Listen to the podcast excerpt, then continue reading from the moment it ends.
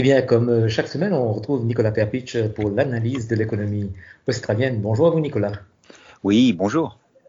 Et un grand choc euh, qui se prépare pour ces gens qui ont des prêts immobiliers à un taux fixe euh, avec les banques. Oui, voilà. Donc, en fait, ça va devenir difficile bientôt pour des, milliers de gens avec des prêts euh, à taux fixe, euh, précisément avec leur banque pour pour leur maison, euh, leurs appartements, parce que ces, ces prêts vont arriver au bout de leur terme entre juillet et décembre de l'année prochaine. Et ça, il y a une valeur de 275 milliards de dollars de prêts comme ça, euh, avec les quatre grandes banques ici en Australie. Donc c'est vraiment énorme.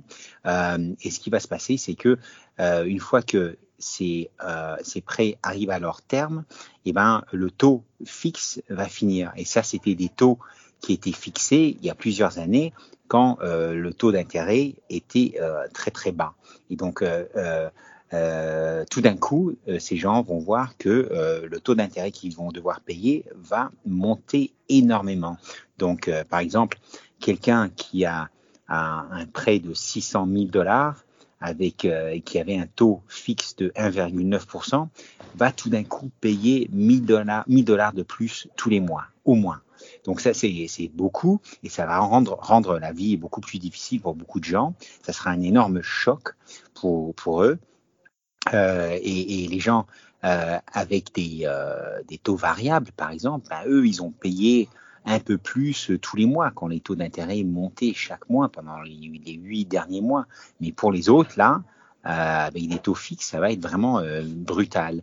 Donc, ils vont peut-être pouvoir renégocier leur, leur prêt avec la, la banque pour essayer d'avoir un autre taux fixe, mais euh, c'est pas sûr parce que le taux fixe va être assez euh, élevé euh, et ils seront peut-être obligés de prendre un prêt avec un, un taux euh, variable. Euh, et ça, bien sûr, le taux variable, c'est quelque chose qui continue à monter. Alors, selon euh, Di Johnson, qui est un, euh, qui est, une, qui, enseigne à l'université de Griffith University dans personal finance, euh, et dit que que les gens sont conseillés de commencer à réfléchir maintenant comment ils vont gérer tout ça, comment ils peuvent économiser de l'argent, comment ils vont pouvoir payer euh, ces, ces, prêts à un, à un, taux beaucoup plus élevé.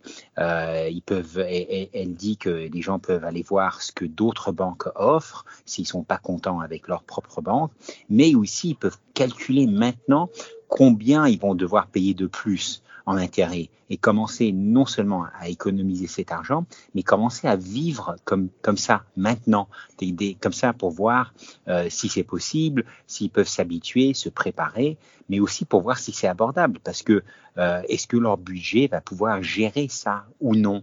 Euh, Et donc selon Dr Johnson, si les gens pensent que ça ça va pas être possible, que ça va être trop cher, qu'ils peuvent ils peuvent pas payer euh, ça, que c'est pas abordable, euh, parlez à votre banque, voyez comment la banque peut vous aider.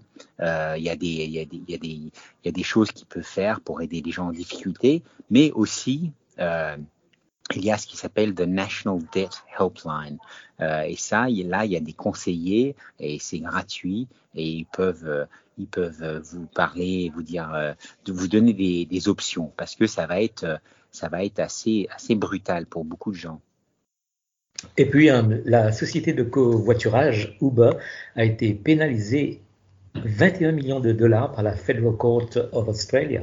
Oui, tout à fait. Donc, euh, euh, ouais, beaucoup d'argent là, parce que en fait, ce qui s'est passé, c'est que Uber avait trompé euh, ses clients euh, à propos des tarifs, mais à propos de, des frais à payer quand ils annulaient euh, un voyage, une, réservation. Euh, donc c'était tout ça, c'était un cas qui a été euh, mené par the Australian Competition and Consumer Commission en avril, mais c'était après en fait que Uber lui-même avait admis avoir trompé ses clients. Parce que entre décembre 2017 et septembre 2021, Uber avait un message euh, qui était faux, qu'ils envoyaient aux clients chaque fois que quelqu'un voulait annuler une réservation. Et ça leur disait qu'ils pourraient avoir des frais à payer parce que le conducteur était déjà en route.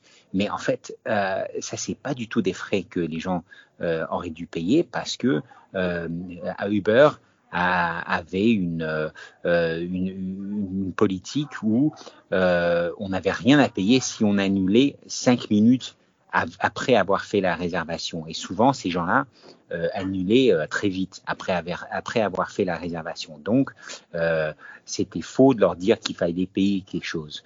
Et en fait, on estime que 2 millions d'Australiens ont été trompés comme ça. Mais c'est pas qu'il n'y avait pas que ça, il y avait aussi que Uber a été pénalisé pour avoir aussi trompé les clients vis-à-vis euh, euh, le prix de leur voyage. Donc les estimations de combien ils allaient devoir payer pour un voyage avec une voiture Uber. Et ce qui se passait, c'est que Uber leur donnait des estimations qui étaient fausses et, et beaucoup trop hautes, parfois par autant 15 dollars, donc euh, des sommes beaucoup plus grandes.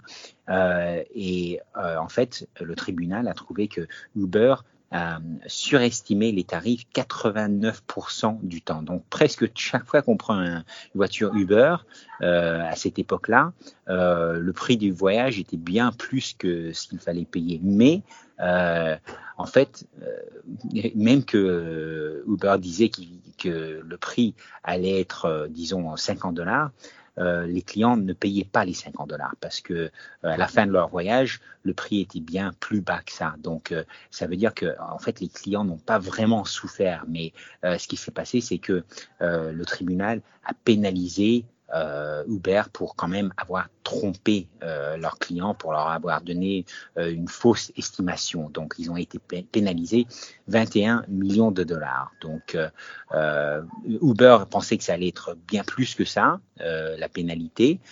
C'était 21 millions de dollars, donc ils sont pas tout à fait mécontents non plus.